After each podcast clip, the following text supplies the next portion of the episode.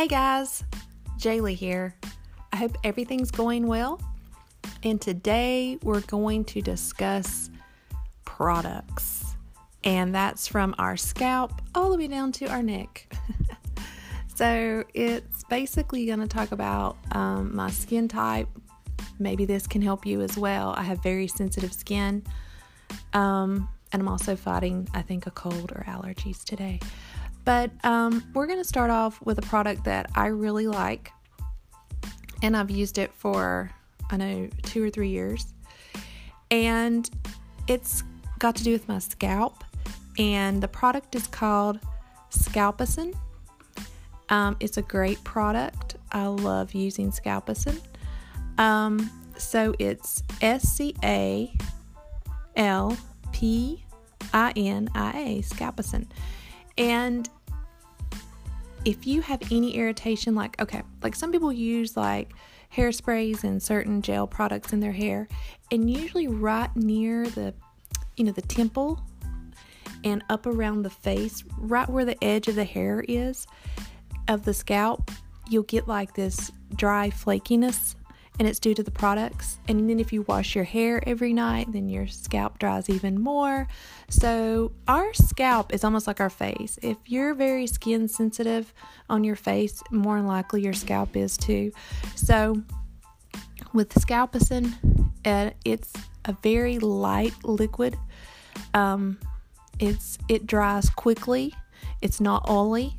So, I mean, after you wash your hair and dry your hair and right near your scalp, take Scalpicin and put it in these areas, and it makes a huge difference as far as the redness and the dryness.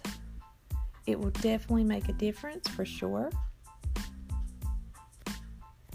And it just overall is very good for your scalp. I've not had no problems with it, no so whatever and it's called Scalpicin.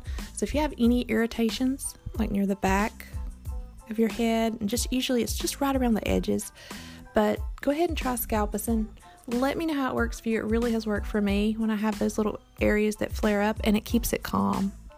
Um, if you just want to maintain it, you could probably put it on your scalp in certain areas, you know, like one day a week, and you would be fine. Next is the shampoo and conditioner I use. I use Clear. Um, it's like a scalp and hair therapy. basically is is what it really is because it has all the natural moisturizers in it and keeps from over drying your scalp and hair. I wash my scalp and my hair every other day. Some people's like, oh, you need to wash your hair every day. I mean, well, I guess it depends on how much products you have on it. You may have to wash it every day. But if you don't put that much products on it, which I don't do on mine, um, I wash it every other day. Some people may not need to wash their hair but once every three days, and that's okay. It depends on the person and your scalp. And, you know, because some people, if you have drier scalp, um, you know, let your natural oil come to the surface a little bit. Um, you know, if you have really, really oily skin, then you may need to wash near your scalp every day. But most of the time, a good rule of thumb is every other day um, for your hair. Um, your body, of course, we want to wash it every day, but your hair, you can wash it every other day. Um, and as far as my facial routine, I get up in the morning and I rinse my face off with cold water. I try to keep my natural oils in on my skin. Like, I mean, I want to wake up and refresh my face with cool water. Um, because I usually usually wash and cleanse your face before you go to bed. So when you wake up in the morning and you know you've slept on your pillows and stuff and I get that, but it's good to just rinse your face off with very cool water. It takes any inflammation out. Sometimes when you wake up your face is a little puffy. Depends on how much sodium you had the day before. Um, you know, if I can tell when I have a lot of sodium, like I can go for three or four days and try to be healthy and drink plenty of water, and my face hardly swells at all. Or I can go out um, one night and eat like three slices of pizza, and my eyes are almost swollen shut when I wake up in the morning. That's how food can really impact your body. So it depends on your eating routine, but if you wake up, put cold water on your face first. um, and just just splash it on there and rinse it off and, and just pat it dry. Then put your um, sunscreen on and then your makeup. The sunscreen I use um, is Neutrogena. And it's the hang on just a second let me get this right here. Neutrogena um, it's N-E-U-T-R-O-G-E-N-A uh, it's clear face. Um, it lasts for an hour and a half um, then if you need to reapply you could but my, I put the sunscreen on and then my makeup has sunscreen in it as well um, the Neutrogena Clear Face is SPF 30 um, all these products I've talked about today, if I hadn't mentioned, it's going to be $15 or less. I'm all about saving money as well, but they're good products for the price. Um, the Neutrogena I'm talking about right now, the Clear Face, is only $7.97. That's on Amazon as of right now. If you're a Prime member, shipping's free. Um, so then I put my makeup on, and you got to find the makeup that's right for your skin type. Um, some people um, use number seven, which that's what I use. Some people may use uh, an Almay product. Some people may use, you know, CoverGirl, which uh, budget wise, CoverGirl has good products for sensitive skin.